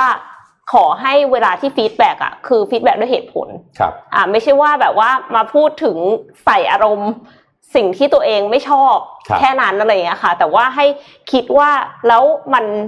กระทบต่อตัวเราอย่างไร กระทบต่อบริษัทอย่างไรอืมแล้วก็คือสามารถที่จะพูดได้ต่อหน้าทุกคนในบริษัทเลย โอเค แต่อย่าพูดรับหลัง อ่าใช่ เห็นด้วยนะอย่าพูดรับหลังเนี่ยอันนี้เห็นด้วย คือจะพูดอะไรก็ตามเนี่ย พูดเหมือนกับพูดต่อหน้าคนคนนั้นนะคะใช่มันก็จะน่าจะเป็น culture ที่ดีค่ะอืมครับต้องครับ เราไปต่อกันที่ข่าวกันครับอืมเอ่อผมอัปเดตข่าวเกี่ยวกับเทคโนโลยีให้ฟังสักสองสามข่าวแล้วกันอ่าดีครับไวๆเรามีนะครับข่าวเทคโนโลยีด้วยเหมือนกันอ่าเยี่ยมเลยครับ ก็ขอรูป H1 หน่อยนะครับ ที่ทิเบตครับทิเบตเนี่ยเป็นพื้นที่ที่ค่อนข้างจะอยู่ห่างไกลนะครับ แล้วก็ แน่นอนว่าความเจริญหลาย ๆ อย่างเนี่ยเข้าไปไม่ถึงหนึ่งในความเจริญที่อาจจะเข้าไปไม่ถึงมากพอคือเรื่องของทางการแพทย์นะครับล่าสุดเนี่ยทิเบตมีพื้นที่ที่ค่อนข้างกว้างมากนะครับในอำเภอที่ห่างไกลออกไปอำเภอนะในจังหวัดในมณฑลในพื้นที่ของทิเบตเนี่ยอำเภอที่ห่างออกไปจากตัวเมืองเนี่ยห่างออกไป 400 กิโลเมตร400 กิโลเมตรที่อำเภอนะนะครับ ปัญหาที่เกิดขึ้นก็คือเรื่องของอความช่วยเหลือทางการแพทย์ แล้วก็เทคโนโลยีต่างๆทางการแพทย์ ที่จำเป็นที่จะต้องใช้เทคโนโลยีชั้นสูงเนี่ยบางครั้งเข้าไปไม่ถึงนะครับ ที่ที่ทิเบตนะครับล่าสุดมีการเอาเทคโนโลยีการบังคับเป็น telemedicine นะฮะเอาแพทย์เนี่ยบังคับแขนกลโดยใช้สัญญาณ 5G นะครับเพื่อที่จะไปตรวจอัลตราซาวน์นะครับกับผู้หญิงที่มีอาการแทรกซ้อนหลังคลอด ซึ่งอันเนี้ยนะถือว่าเป็นเป็นเคสแรกนะครับที่มีการ ตรวจโดยใช้วิธีการทาง telemedicine แบบนี้ สิ่งที่ได้มาคือว่าจะทำให้ลดทอนนะครับเวลาในการวินิจฉัยจาก 2 วันเหลือแค่ 10 นาทีทำไมต้องเป็น 2 วันก็ต้องบอกว่าต้องเอาตัวแพทย์ไปนะครับขนเครื่องมือไปนะครับค่ะตรวจเสร็จปั๊บต้องขนตัวเครื่องมือกลับให้แพทย์กลับมากลับมาที่โรงพยาบาลที่มีเทคโนโลยีสูงๆ เพื่อที่จะอ่านผลวินิจฉัยต่างๆออกมานะครับนั้น 2 วันหรือ 10 นาทีเนี่ยถือว่าเป็นก้าวกระโดดอีกอันหนึ่งนะครับ แล้วก็ตัว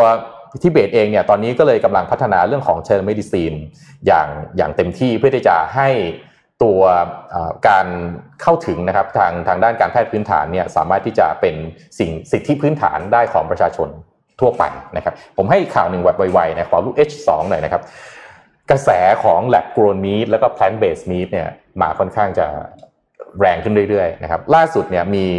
บริษัทที่ทำเป็น plant based ice cream นะครับอืมคือปกติเนี่ยไอศครีมเนี่ยก็ต้องมีส่วนผสมของนมเนยนมใช่ไหมฮะเป็นส่วนผสมของสัตว์นะครับ เราจะเห็น plant based หรือเป็นเอ่อ lab grown meat เนี่ยเป็นจะเป็นเนื้อจะเป็นไข่จะเป็นไก่เนี่ยหลังๆเนี่ยเรียกว่าแยกออกค่อนข้างจะยากแล้วค่ะนะครับ ล่าสุดเนี่ยบริษัทชื่อ Eclipse นะครับทำไอศครีมที่เป็น plant based ไม่ใช่ส่วนผสมจากสัตว์เลยมาทำเป็นนมนะครับ แล้วก็คือไม่ใช้นมเลยไม่ใช่นมด้เลวยไม่ใช่นมเลยนะครับ คือนมเนี่ยต้องบอกว่าการ การใช้นมก่อนหน้านี้เนี่ยมันใช้นมที่ทำจากอัลมอนด์แล้วก็มะพร้าวได้ แต่ว่ารสชาติเนี่ยผมไม่รู้มีใครเคยลองทานหรือเปล่านะฮะแต่ผมเชื่อว่ารสชาตินี่มันจะไม่ค่อยมันครีมมี่แบบว่ามันจะไม่ค่อยถูกปากอืมเท่ากับนมนะครับพี่แต่ว่ามาทานแล้วเหรอคะก็ใช่แต่พี่คำเดียวแล้วพี่ก็ไม่ไหวจริงๆคือมันมันมันเป็น selection ให้เลือกไงท่ามกลางอันอื่นๆพอเรากินไปคำหนึงเราก็บอกไม่เป็นไรนะครับ แต่ว่าอันนี้เนี่ย ทาง Eclipse เนี่ยใช้อ่าส่วนผสมนะครับที่ทำจากข้าวโอ๊ตข้าวโพดมันสำปะหลังต่างๆ มาทำเป็นนมผ่านกรรมวิธีทางแลบต่างๆนะครับ แล้วก็ท้าทายเลยว่าคนทั่วไปแยกไม่ออกแน่นอน ว่าเนี่ยอืมเป็นนมที่มาจากสัตว์ หรือว่ามาจากตัวเวแกนหรือเป็นพืชนะครับ เขาใช้คำว่า undistinguishable ก็คือแยกไม่ออกนะครับ ก็หลังจากนี้เนี่ยทาง Eclipse เองก็มีข่าวว่าจะพัฒนาตัว plant based ice cream เนี่ย ให้เป็น mainstream นะครับให้สามารถที่จะอ่าให้ให้ตัวเวแกนเนี่ยซึ่งเป็นปัจจุบันนี่เวแกนนี่มาแรงมากนะฮะกระแสกระแสของเวแกนคือว่าทำอะไรก็ได้ที่ไม่ต้องไปใช้เบียดเบียนสัตว์เข้ามาเข้ามาเป็นส่วนผสมนะครับ ก็เดี๋ยวรอดูนะครับ หลังจากนี้ว่าอาจจะมีเข้ามาเมืองไทยหรือเปล่า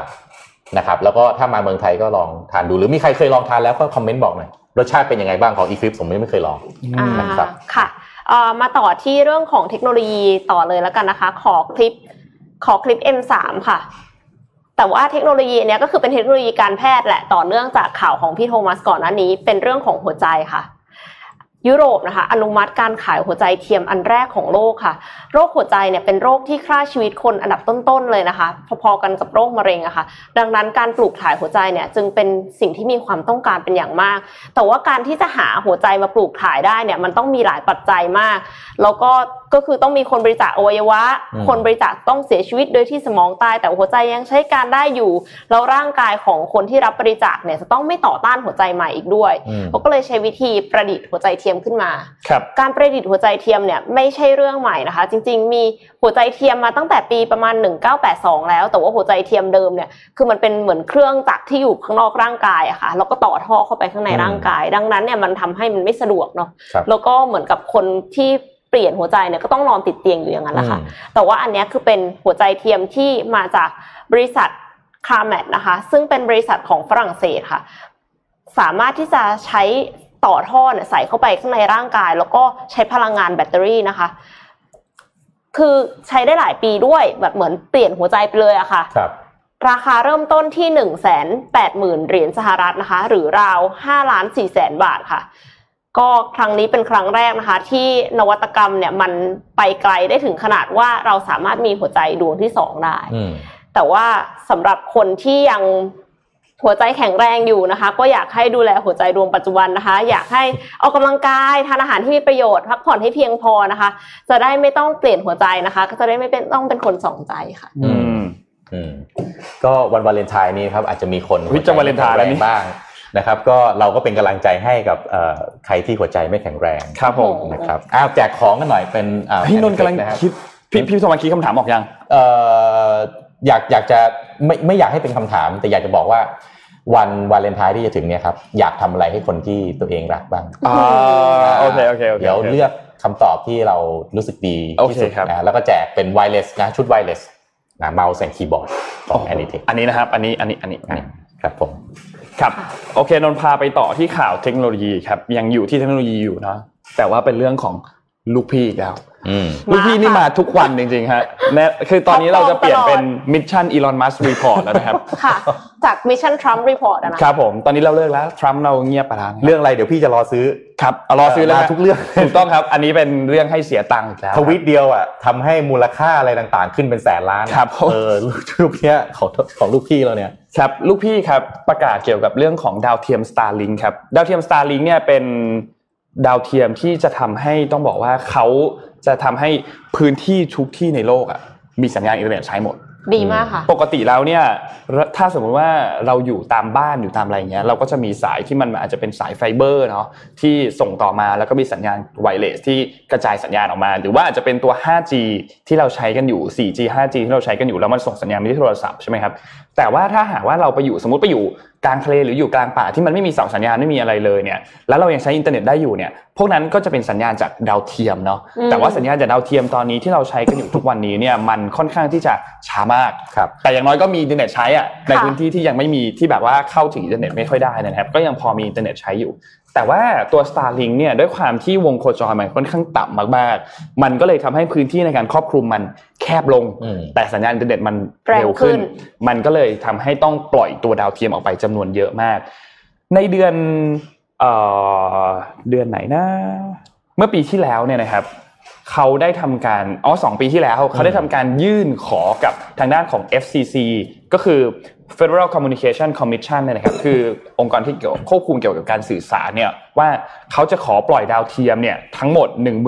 11,943 ดวง เพื่อขึ้นไปบนวงโคจร ซึ่งเยอะที่สุดนะไม่เคยมีใครขออมการปล่อยดาวทีเทีเดียยมวเยอะเยอะมากขขนานาดดนี้นี้นะครับค่ะตอนนี้เขาปล่อยไปแล้วเท่าไหร่เขาปล่อยไปแล้วเนี่ย1,023 ดวงนะครับที่ถูกปล่อยขึ้นไปอืมถูกส่งขึ้นไปแล้วเนี่ยทั้งหมด 18 รอบ นะครับและเขาก็แพลนว่าภายในปี 2024 เนี่ยจะส่งขึ้นไปได้เนี่ย 4,425 นะครับซึ่งก็ตอนนี้มากกว่า 1,000 ละอืมทีนี้ที่เขาจะให้เราซื้อคืออะไร รอบนี้เขาออกมาปล่อย pre-order ครับคือ Starlink เนี่ยเขาจะให้เราออเดอร์เข้าไปคือตัวเนี้ยมันคือเหมือนกับว่าเป็นตัวรับสัญญาณอืมของดาวเทียม Starlink เนี่ยนะครับ โดยราคาเนี่ย pre-order อยู่ที่ 99 เหรียญก็คือประมาณสัก 3,000 บาทตอนนั้นนะครับ แต่ว่าจริง ๆ แล้วเนี่ยการ pre-order รอบนี้เนี่ยคือยังไม่ใช่เงินทั้งหมดนะอืมคือมันก็ต้องมีค่าฮาร์ดแวร์มีอะไรพวกนี้อีก ตัว service ของเขาเนี่ยเขาออกมาแล้วว่าราคาเนี่ยมันจะมีค่าฮาร์ดแวร์เนี่ย 499 เหรียญนะครับ แล้วก็ค่าตัวแบบเหมือนเป็นรายเดือนเนี่ยอีกอืม99 เหรียญต่อเดือนค่ะนะครับ ซึ่งราคาก็ถ้าในไทยอาจจะถือว่าค่อนข้างสูงนิดนึง แต่ว่าถ้าสมมติว่าในต่างประเทศเนี่ยอาจจะไม่ได้เป็นราคาที่สูงมากนักนะครับ โดยในเว็บไซต์ที่เขาทำการเปิด pre-order เนี่ยเขาบอกว่า fully refundable ด้วยอืมคือคุณสามารถรีฟันได้เลย 100%นะครับ ถ้าหากว่าไม่พอใจนะ แล้วก็ออเดอร์ตัวนี้เนี่ยมันจะใช้เวลาประมาณ 6 เดือนหรือมากกว่านี้ มากว่ามากมากกว่า 6 เดือน ที่จะทำให้คุณสามารถรับสัญญาณตัวนี้ได้ เพราะว่าเขาก็ยังอยู่ในกระบวนการการเตรียมการกันอยู่เนาะซึ่ง มันก็ขึ้นอยู่กับว่าคุณอยู่ในพื้นที่ไหนด้วย โดย 3 พื้นที่แรกที่เขาจะทำการเปิดแน่นอน สหรัฐอเมริกา ที่แคนาดา แล้วก็มีอีกที่หนึ่งคือที่สหราชอาณาจักร United Kingdom นะครับสามพื้นที่นี้เนี่ยจะเป็นสามพื้นที่แรกที่จะทำการให้เขาเนี่ยลงไปเปิดให้บริการในพื้นที่นี้ก่อน ซึ่งคาดว่าในช่วงสิ้นปีนี้เนี่ยน่าจะเรียบร้อยทั้งหมดแล้วนะครับสำหรับสามพื้นที่นี้และหลังจากนั้นเนี่ยก็จะทำการปล่อยดาวเทียมให้มากขึ้นเรื่อยๆ เพื่อที่จะครอบคลุมพื้นที่ ต่างๆ ทั่วโลกมากขึ้น ทีนี้มันมีสิ่งที่น่าสนใจอันหนึ่งครับ คือ แล้วบริษัท Star SpaceX เนี่ยจะทำการแยก Starlink ออกมาเลยไหม เพราะว่ามันสามารถที่จะสร้างรายได้ด้วยตนเอง ในปีค่ะ2019 เนี่ยอีลอนมัสเขาออกมาบอกนะครับว่า ถ้าหากว่าเขาปล่อยดาวเทียมอะไรเรียบร้อยหมดแล้วเนี่ย Starlink จะสามารถทำรายได้ให้บริษัทเนี่ยจำนวน 30,000 ล้านต่อปี ซึ่งมันจะเยอะกว่า SpaceX ซึ่งทำจรวดส่งเนี่ยถึง 10 เท่าเลยนะรายได้ต่อปีนะครับ ก็มีความเป็นไปได้สูงมากที่จะทำการแยกบริษัทอันนี้ออกอยากมาซื้อหุ้นกันแล้วใช่ไหมคะอยากซื้อหุ้นกันแล้วใช่ไหมครับเอาทวีตขึ้นมาครับทวีตของอีลอน มัสครับ มีคนไปโพสต์ถามอีลอน มัสครับ บอกว่า will Starlink IPO soon คือ Starlink จะเข้า IPO ไหม เขาอยากที่จะเข้าไปลงทุนแล้ว อีลอนก็มาตอบครับ เขาตอบทุกคนเลยนะ เขาบอกว่า ถ้าหากว่าเมื่อไหร่ก็ตามที่เราสามารถที่จะทำการคาดการณ์รายได้ทำการคาดการณ์ flow ของเงินที่จะไหลเข้ามาใน Starlink ได้เนี่ยตอนนั้นแหละ Starlink จะเข้า IPO ในตลาดหุ้นนะครับ ซึ่งก็คิดว่าน่าจะอีกช่วงเวลาสัก 5-6 ปีเป็นไปได้สูงมากที่ Starlink จะแยกออกมา แล้วก็ทำการ IPO เพื่อรับเงินลงทุนจากนักลงทุนนะครับค่ะนี่ต้องบอกว่าขอบคุณอีลอนมัสมากนะฮะสำหรับทวิตนี้เพราะว่าอีลอนกำลังบอกว่า ทุกๆธุรกิจที่ดีเนี่ยจำเป็นที่จะต้องมีฟันเดเมนทัลมีพื้นฐาน จริงค่ะ แล้วพื้นฐานนั้นก็คือเรื่องของ cash flow ค่ะงั้นการที่มี cash flow ทำไมจะต้องมี stable cash flow เพราะว่ามันสามารถที่จะคำนวณตัวเอ่อ discounted cash flow กลับมาค่ะและกลายเป็นมูลค่าบริษัทของบริษัทได้อ่าใช่นะครับน้องๆที่ทำ startup อาจจะเอามุมมองเนี้ยไปลองใช้ดูกับธุรกิจของตัวเองแล้วน้องเอ็มก็ทำ startup อยู่นะครับ discounted cash flow เป็นพื้นฐานที่ดีที่สุดที่จะคำนวณมูลค่าของบริษัทและแน่นอนว่าก็จะมีเหล่านักลงทุนจาก Wall Street ที่แบบว่า ไม่ค่อยชอบอีลอนมัสก์นิดนึงอะเตรียม short sell ไว้แน่นอนอืมหุ้นเทสลานี่โดน short sell เยอะมากนะครับโดน short sell เยอะในขณะที่อีลอนถึงกับทำกางเกงออกมาจำกางเกงสีแดงตัวนั้นได้ไหมกซี่อะนะอืมกางเกงสีแดงตัวนั้นอะที่มันเป็นช็อตช็อตอะเออไอช็อตนั้นอะย่อมาจากช็อตเซลล์อ๋อคือทำมาแซะอะอีลอนอะทำมาแซะตัวทำมาแซะคนที่แบบเข้าไป short sell หุ้นของอีลอนมัสก์จะเห็นว่าอีลอนออกมาทำอะไรออกมาทวีตอะไรเกี่ยวกับอันนู้นเนี่ยจะมีคนเข้าไป short sell เนี่ย เยอะมากเลยอืมเพราะว่ามองเขามองว่ามูลค่าของบริษัทตอนนี้มันสูงเกินไป แล้วเดี๋ยวมูลค่ามันน่าจะตกลงมาก็เลยเข้าไป short sell ไว้ ซึ่งในมุมเบื้องหลังของการที่ถูก short sell เยอะๆเนี่ยมันทำให้มูลค่าของบริษัทเนี่ยมันมีความเป็นไปได้สูงมากที่มันจะลดลง เพราะว่ามีคนเชื่อว่ามันจะลงอะค่อนข้างค่ะเยอะขนาดนั้นนะครับ แต่ด้วยความที่อีลอนมัสก์เขาค่อนข้างเขา strong นะเขา strong มากแล้วก็ได้รับมีความความสามารถเยอะ ได้รับความไว้วางใจจากนักลงทุนรายย่อยค่อนข้างเยอะอืมก็เลยทำให้ราคาของเทสลายังพุ่งสูงอยู่ทุกวันนี้นะครับค่ะก็ถือว่าเป็นนวัตกรรมเป็นข่าวดีเป็นข่าวดีเป็นข่าวดีครับแต่ว่าจริง ๆ แล้วอะแอบคิดว่าทำไมถึงไม่ไปทำในประเทศที่มัน ค่อนข้างจะห่างไกล แล้วก็มีสัญญาณอินเทอร์เน็ตที่น้อย เพราะว่าก่อนเหมือนเนอะกับว่าสหรัฐอเมริกาแคนาดา แล้วก็อังกฤษเนี่ยคือเข้าใจมุมมองในแง่ของธุรกิจว่ามันจะต้องมีคนจ่ายตังค์เนาะอ่าใช่แล้วถ้าสมมติว่าไปทำในประเทศยากจนเนี่ยถ้ามันไม่มีคนจ่ายตังค์ก็ทำทำให้ project เนี้ยมันไปต่อไม่ได้อืมแต่ปัญหามันอยู่ตรงที่ impact ที่สร้างอะมันก็จะไม่ได้เยอะมาก เพราะว่าอ่าใช่ครับเขาไม่ได้เดือดร้อนในเรื่องของสัญญาณอินเทอร์เน็ตอยู่แล้วอย่างเงี้ยค่ะอืมแต่ผมคิดว่าอาจจะเป็นช่วงเริ่มต้นเนาะอืมเพื่อเพื่อที่จะแบบว่าสร้างฐานให้ ให้แน่นซะก่อนให้มันแน่นๆซะก่อนค่ะแล้วก็กระจายไปกับอีกอันหนึ่งก็คือในเรื่องของพื้นที่การปล่อยด้วยแหละพื้นที่การปล่อยดาวเทียมมันอยู่ที่สหรัฐเนาะอืมมันก็เลยต้องเอาให้มันใกล้เคียง Area กับแถวนั้นแอเรียก่อนตรงแถวนั้นก่อนอ่าค่ะแต่ว่าไม่นานหรอกครับห้าหกปีน่าจะกระจายไปทั่วก็โลเรียกกปล่อยโชว์นักลงทุนก่อนใช่ใช่ตอนนี้ปล่อยอ๋อปล่อยโชว์นะลงทุนก่อนปล่อยโชว์ก่อนอย่างนี้เรียกนี่เรียกแขกเองเรียกเหมืแขอนกเวลายิงแอดอะยิงแอดบางทีมันต้องมี ส่วนหนึ่งยิงให้กับลูกค้าส่วนหนึ่งยิงให้นักลงทุนเห็นด้วยอัเป็นทริคที่ดีมากเป็นทริคค่ะเป็นทริคเดี๋ยวจะทำบ้างนะคะนะครับค่ะเอาโอเคผมพามาที่จีนนะครับ ตัวดิจิตอลหยวนนะครับอืมที่เริ่มเปิดตัวไปตั้งแต่ปี Cryptocurrency 2019 นะครับดิจิทัลหยวนเนี่ยมีการมีการประกาศใช้โดยธนาคารกลางจีนนะครับแล้วก็มีการนำออกมาใช้เนี่ยที่ 2 เมืองแล้วคือเซินเจิ้นที่มณฑลกวางตุ้ง แล้วก็ เมืองซูโจวที่มณฑลเจียงซูนะครับล่าสุดเนี่ยเมืองที่ 3 มาแล้วครับและเป็นเมืองที่สำคัญด้วยก็คือปักกิ่งนะครับ คือแต่ละเมืองเนี่ยแต่ละมณฑลเนี่ยครับจะมีวิธีการกระจายเรื่องของการกระตุ้นเศรษฐกิจนะครับที่แตกต่างกันไปดิจิทัลหยวนเนี่ยเป็นหนึ่งในการผลักดันของธนาคารกลางจีนที่เริ่มมาตั้งแต่ปี 2019 แล้วนะครับ โดยตรุษจีนที่จะมาถึงเนี่ยครับจะมีการแจกอ่างเปาครับอ่าซองละ 200 หยวนหรือประมาณ 31 US ดอลลาร์เนี่ยนะครับ รวมมูลค่าที่จะแจกนะครับ10ล้านหยวนนะครับ10ล้านหยวนก็ห้าสิบล้านบาท ก็ประมาณนั่นแหละครับสี่ห้าสิบล้านบาทนะครับ เพราะฉะนั้นมีคนที่จะได้ก็คือห้าหมื่นคนนะครับโดยจะเป็นการแรนดอมโหสุ่มนะครับแล้วก็ส่งตรงเข้าไปที่แอป แล้วก็ wallet นะครับโดยจะทยอยแจกไปเรื่อยๆล็อตแรกเนี่ยสิล้านหยวนนะครับจะแจกรวมมูลค่าทั้งหมดเนี่ยหนึ่งล้านหยวนในที่สุดนะครัค่ะบตัวดิจิ t a ลเคอร์เรนซีหรือ e Chinese หยวนเนี่ยนะครับ เป็นปัจจุบันนี้เป็น trial phase นะครับซึ่งรัฐบาลเนี่ยเวลาที่ยิงตัวไอตัว random ออกมาเนี่ยเพื่อที่จะส่งไปที่กระเป๋าตังค์ของแต่ละคนเนี่ยครับจะกำหนดช่วงเวลาให้ใช้ด้วย แล้วก็สถานที่ที่ให้ใช้ได้นะครับอย่างที่ปักกิ่งเนี่ยในช่วงในการส่งตัวอ่างเปาออกมาเนี่ยนะครับที่ random มี 50,000 คนได้เนี่ยจะกำหนดให้ต้องใช้ภายในวันที่ 10 ถึง 17 กุมภาพันธ์นี้เท่านั้นนะครับ เบื้องหลังของตัวดิจิทัลหยวนเนี่ยมี 6 ธนาคารที่เข้าร่วม ซึ่งเกือบทั้งหมดเป็นธนาคารของรัฐอยู่แล้วนะครับก็ Bank of China นะครับ Agricultural Bank of China นะครับแล้วก็จีนเนี่ยมีการเริ่มสเกลการใช้ดิจิ t a ลเคอร์เรนซีเนี่ยมาปีนี้ก็เข้าปีที่ 2 แล้วนะครับแล้วก็วางแผนที่จะให้ใช้ได้ทั้งประเทศในโอลิมปิกฤดูหนาวที่จะมาถึงคือปี 2022 นี้นะครับในมุมของนักวิเคราะห์เนี่ยก็มองว่าเป็นการในด้านระบบระบบนิเวศของ Finance ในจีนเนี่ยตัว Digital Currency เนี่ยจะ เร่งสปีดการแข่งขันนะครับของพวกเอ่อ e-payment ทั้งหลายเนี่ยให้ต้องเข้มข้นมากยิ่งขึ้น ย้อนกลับไปนะฮะ Digital Currency ปัจจุบันมีใครทำไม่ใช่ Digital Currency e-payment ปัจจุบันใครทำอยู่บ้าง Alipay WeChat Pay สองรายนี้มี market share ประมาณ 90 กว่าเปอร์เซ็นต์ของจีนทั้งหมดนะฮะค่ะลีกที่ตามมาอีกนะฮะพิงตัวตัวๆนะครับโตยิงไขว้โฉที่เพิ่งจะ IPO ไปเมื่อวันศุกร์ที่ผ่านมาอีก นี่คืออีก 3 รายที่จะเข้ามาเป็น the next biggest player นะครับรวมแล้ว 5 รายแล้วนะครับแล้วก็มีหน่วยงานของรัฐเองเนี่ยเข้ามาเพื่อที่จะ regulate แล้วก็จัดการกฎกติกาต่างๆ เหล่านี้ด้วย เพราะฉะนั้นเนี่ยผมคิดว่าในเรื่องของดิจิ t a ลเคอเรนซีในอนาคตเนี่ยศูนย์กลางของโลกนี้ฮะทุกคนมองดูจีนแน่นอน ถ้าจีนทำแล้วสำเร็จจะเป็นอีกกระแสหลักหนึ่งที่จะทำให้ประเทศอื่นเนี่ยสามารถเอาไอ้ตัวโมเดลต่างๆที่จีนทำได้เนี่ย เอาไป roll out ในประเทศเหมือนกัน เพราะว่าดิจิ t a ลเคอเรนซีต้องบอกว่ามีประโยชน์หลายอย่างมากนะ ที่แน่ๆคือมัน traceability อืมนะครับพวก money laundry หรือการฟอกเงินต่างๆเนี่ยทำได้ยากขึ้นนะครับตรวจหาเส้นทางของเงินได้ง่ายขึ้น แต่ว่าถ้าครับสมมติว่าใช้เทคโนโลยีบล็อกเชนอะมันอืมมัน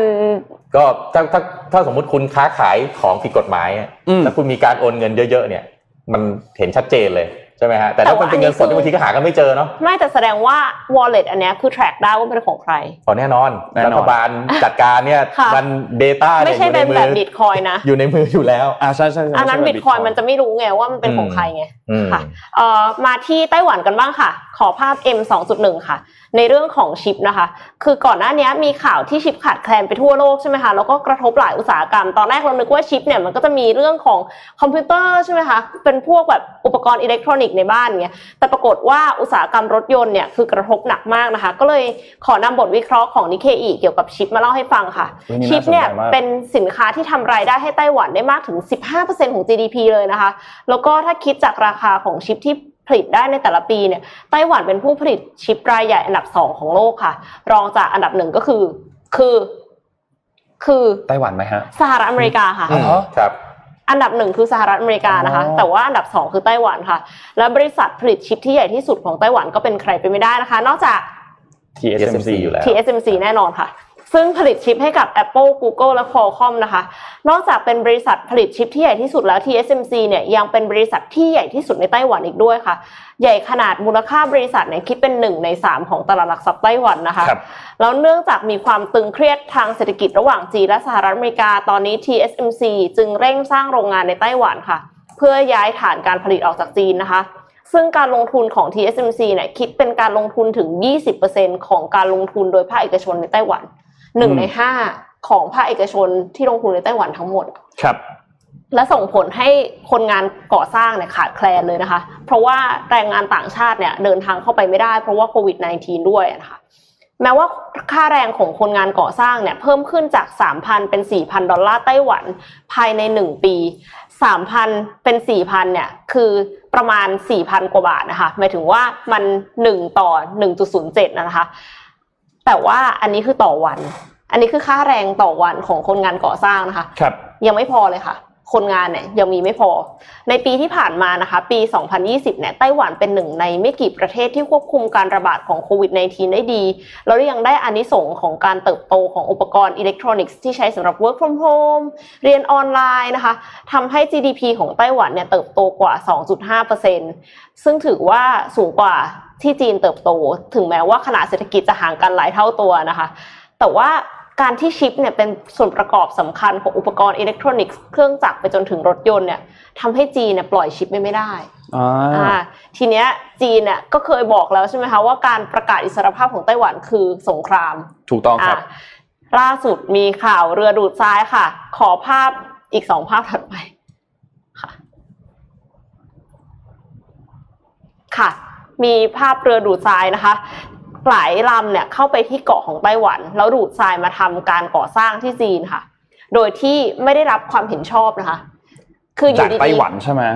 หมายถึงว่าไปดูดทรายที่เกาะของไต้หวันอือฮึที่ใกล้กับจีนนะคะครับอ่า แล้วทีเนี้ยก็คือทำให้ชาวบ้านแถวนั้นนะคะเขาก็หวาดกลัว แล้วเขาก็รู้สึกว่าเรือดูดทรายเนี่ยเข้ามารบกวนการทำงานของกองทัพเรือไต้หวันด้วยนะคะ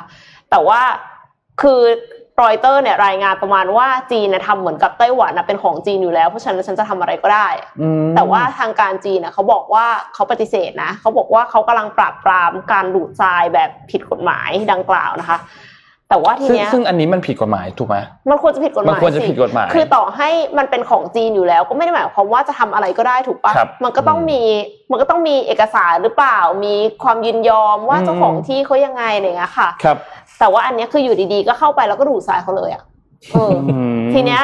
คือเมื่อก่อนอะ มันมีมันจะพีคมากถ้าไอ้ใต้เรือดูดทรายเนี่ยมีพวกเรดาร์อยู่อะเออหนักหนักเลยอันเนี้ยค่ะโอ้ไว้ทรายเนี่ยผมคือแบบว่ามันไม่จำเป็นจะต้องเสี่ยงภัยขนาดแฝงตัวที่แบบเข้าไปมันต้องไป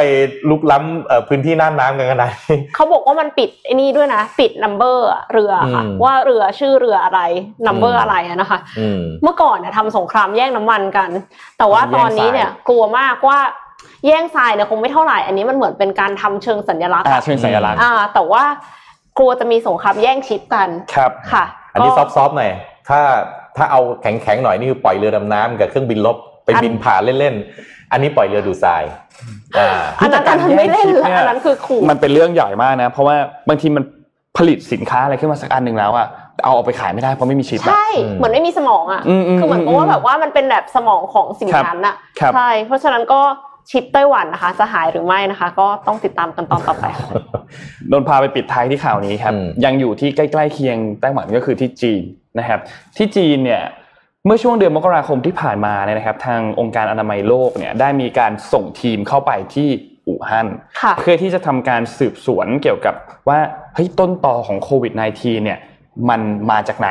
คนก็คาดการณ์กันไปหลายอย่างใช่ไหมครับ ก่อนหน้านี้ไม่ว่าจะมีข่าวว่า เกิดมาจากห้องแลบมีคนเอาไปปล่อยหรือมาจากสัตว์นะครับ ทีนี้ทางด้านสำนักข่าว AP แล้วก็อันนี้อีกอันหนึ่งก็คือที่ Guardian เนี่ยนะครับเขามีการรายงานนะครับ บอกว่าทางด้านผู้เชี่ยวชาญเนี่ยหลังจากที่ได้ลงไปแล้วเนี่ยนะครับเขาออกมาได้รับข้อสรุปออกมา บอกว่าคือเรื่องของว่าตัวเชื้อเนี้ยมาจากการเพาะในแลบแล้วก็ปล่อยออกมาเนี่ย ไม่น่าจะเป็นไปได้อืมนะครับจากจากการตรวจสอบแล้วนะครับ คุณปีเตอร์เบนเอมบาเรกเนี่ยนะครับเขาเป็นผู้เชี่ยวชาญด้านความปลอดภัยของอาหารและโรคในสัตว์เนี่ยนะครับเขาบอกว่าผลการประเมินเนี่ยไม่น่าเชื่อที่จะเกิดขึ้นจากในแลบและมันน่าจะเกิดขึ้นจากสัตว์มากกว่า คือมีการแพร่เชื้อจากสัตว์แล้วก็มาสู่มนุษย์นะครับค่ะซึ่งมันก็เป็นไปได้เหมือนกันที่อาจจะมาจากผลิตภัณฑ์ที่มันเป็นผลิตภัณฑ์แช่แข็งอืมซึ่งก็ตอนนี้เนี่ยคนน่าจะคาดการณ์กันไว้เนี่ยนะครับ น่าจะเป็นเรื่องของตัว เขาเรียกว่าค้างคาว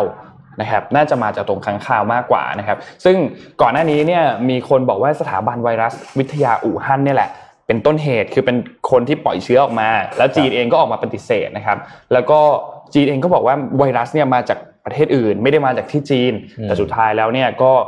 นี่ก็เป็นการสำรวจเบื้องต้นนะครับ ที่ทีมเนี่ยเขาส่งลงไปเรียกที่เขากักตัวกันเรียบร้อยแล้วนะครับสองสัปดาห์เรียบร้อยแล้วแล้วก็เป็นการสำรวจเบื้องต้นเท่านั้น แต่ว่าอย่างไรก็ตามเนี่ยคือเขาก็คือปัด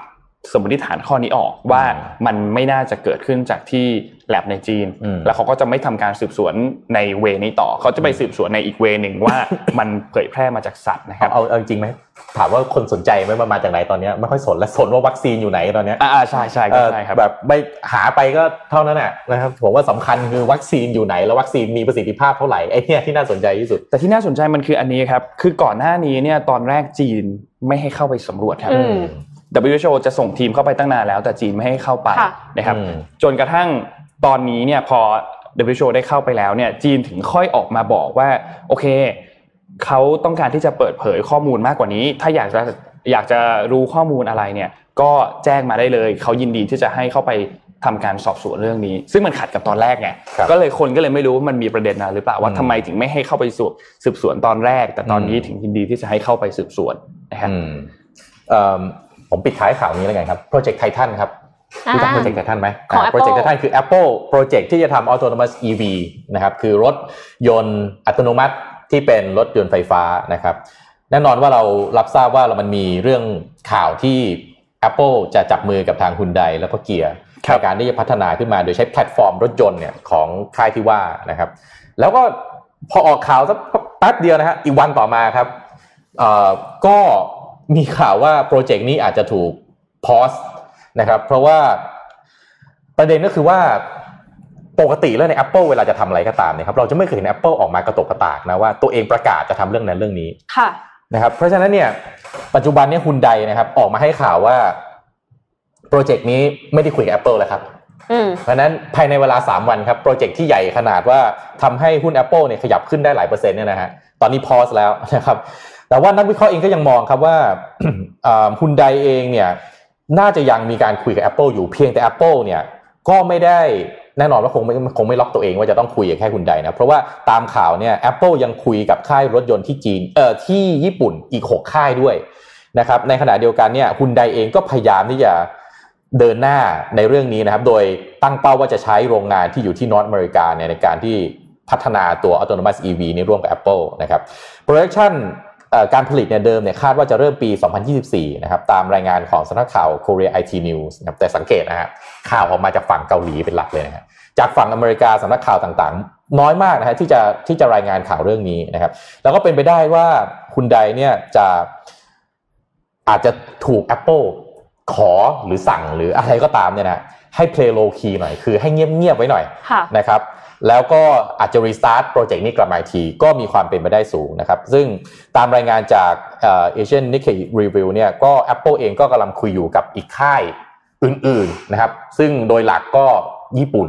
นะครับอีก 6 ค่าย แล้วก็ไม่ได้แปลว่าค่ายในอเมริกาจะไม่คุย เพราะฉะนั้นก่อนหน้านี้ที่พอคุยปั๊บพี่ปิ๊กบอกสงสัยเอ้าทำไมเขาต้องมาจับมือกับเกาหลีด้วยทำไมไม่ไปจับกับอเมริกาอยู่ข้างบ้านกันเองอยู่ในประเทศเดียวกันเอง จริง ๆ ในทางปฏิบัติก็คงคุยอยู่ เพียงแต่ฮุนไดกับเกียร์เนี่ยอาจจะตื่นเต้นไปนิดนึงกระตกกระตากตื่นเต้นไปนิดนึงก็เลยอาจจะเอาออกมาพับลิกพอพับลิกปั๊บ Apple ก็เลยอาจจะบอกว่าเงียบๆไว้หน่อยจริงแล้วเนี่ย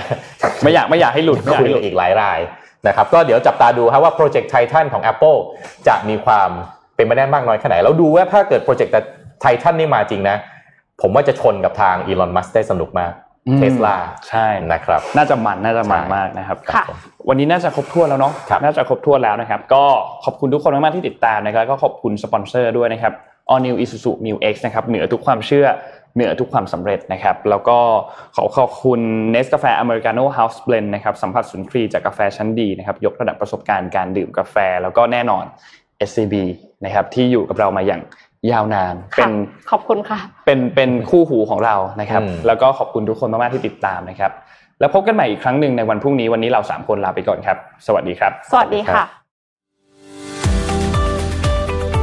มิชชันเดลี่รีพอร์ต